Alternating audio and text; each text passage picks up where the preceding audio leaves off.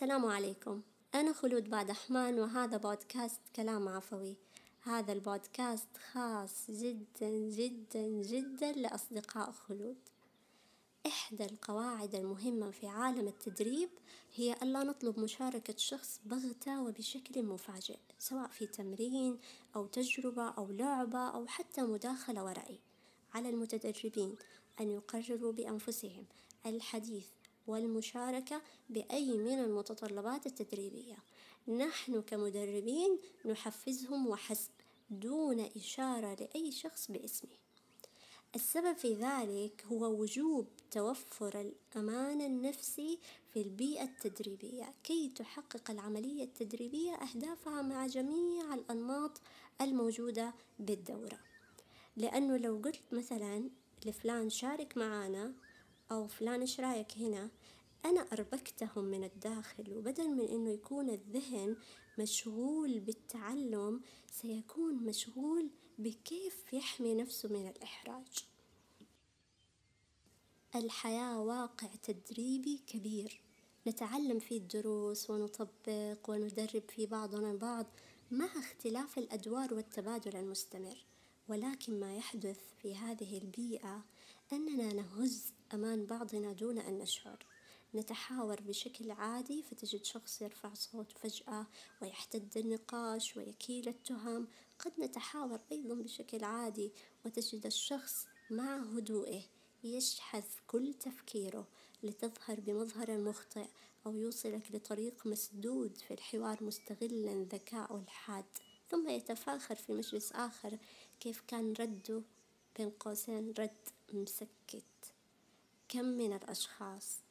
أحجم عن المناقشة أو إبداء الرأي أو التعرض لموقف وذلك لأن شخص سخر منه أو قلل من قدراته.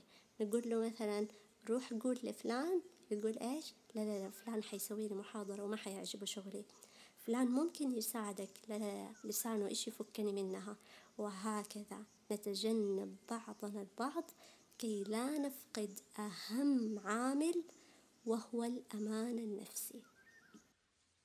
في كتاب فن النفوذ الصامت ذكرت قصة جميلة ترويها تريسي هوليت. هذه مديرة تنفيذية واستشارية تقدم دورات عن القيادة والنفوذ في شركات مختلفة. في أحد الجلسات كان هناك مهندس يدعى بيل. نال درجات منخفضة بشكل ملحوظ من بين جميع زملائه في تقاريره حول ممارسة النفوذ. عندما عرضت النتائج أصيب بيل بالإحباط الشديد. الأمر اللي خلاه يقول ولكنني رجل الإجابات الجميع يأتون إلي لأنهم يعرفون أنني الأفضل في كل ما أفعله. كانت تريسي تراقب سلوكه فعلى الرغم من كونه ذكيا إلا أنه كان أيضا متغطرسا. في الوقت الذي كان يجيب فيه على جميع من يسألوه تراه لا يتوانى عن توجيه الإهانة والاستخفاف بحق كل من يوجه له سؤالا. في إحدى جلسات نشاط الرسم قام بفظاظة بسحب القلم من إحدى المشاركات لأن ما رسمته لم يرق له. وعلى إثر هذا الموقف تجنبه البقية بدلا من طلب المساعدة. في ظهيرة اليوم التالي وجهت تريسي ملاحظة لبيل على انفراد ولقنته درسا في أصول التدريب وأشارت إلى حادثة القلم آنفة الذكر وقالت له هل لاحظت ردود الأفعال السلبية على فعلتك؟ اشرد عليها قال لم ألاحظ شيئا ولكنني على يقين بأنني الأمهر والأذكى بينهم وأظن هذا كافيا ردت عليه وقالت له الذكاء أمر مطلوب ولكنه ليس كافيا. التزم بيل الصمت بعد هذه المحادثة وظل على هذه الحال حتى انتهاء الدورة. كلما سمعت قصة تزعزع فيها أمان شخص وتحديدا أمانه النفسي أفكر كيف نجعل من ثم أبلغه مأمنة شعارا في حياتنا العامة وحواراتنا.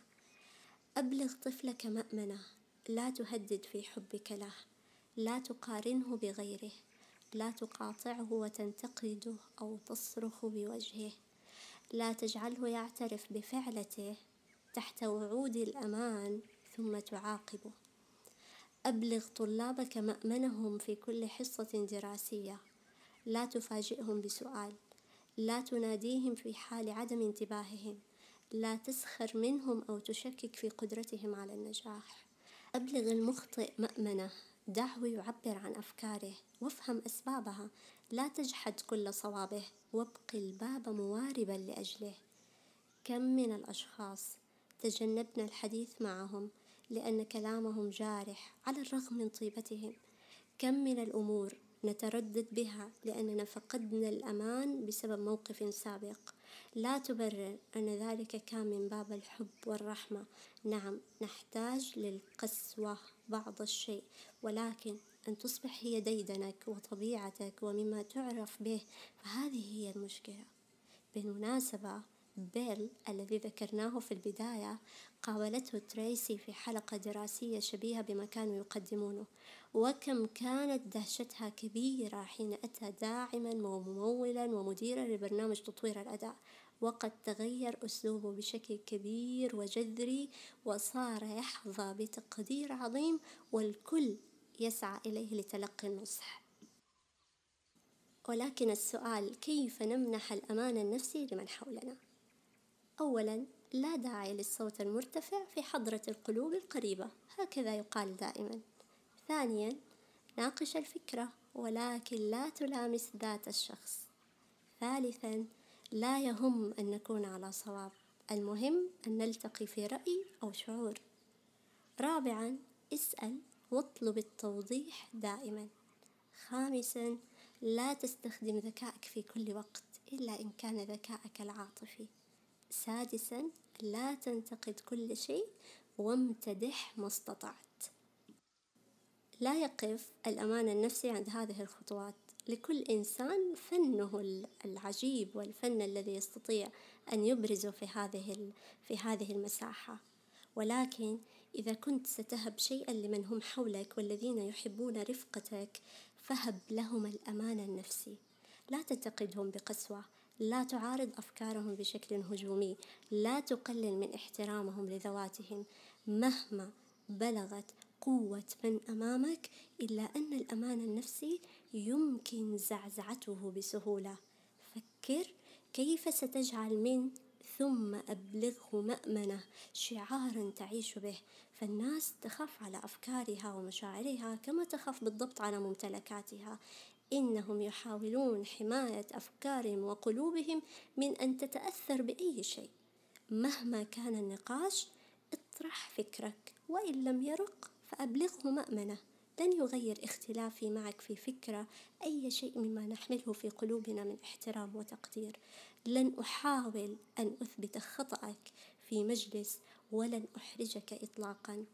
لكل الذين أحبهم أنتم في مأمن. شكرا لاستماعكم. لا تنسوا تشاركوا الحلقة هذه مع الناس اللي تحبوها بس اللي تحبوها ونلتقي بإذن الله تعالى في حلقات قادمة.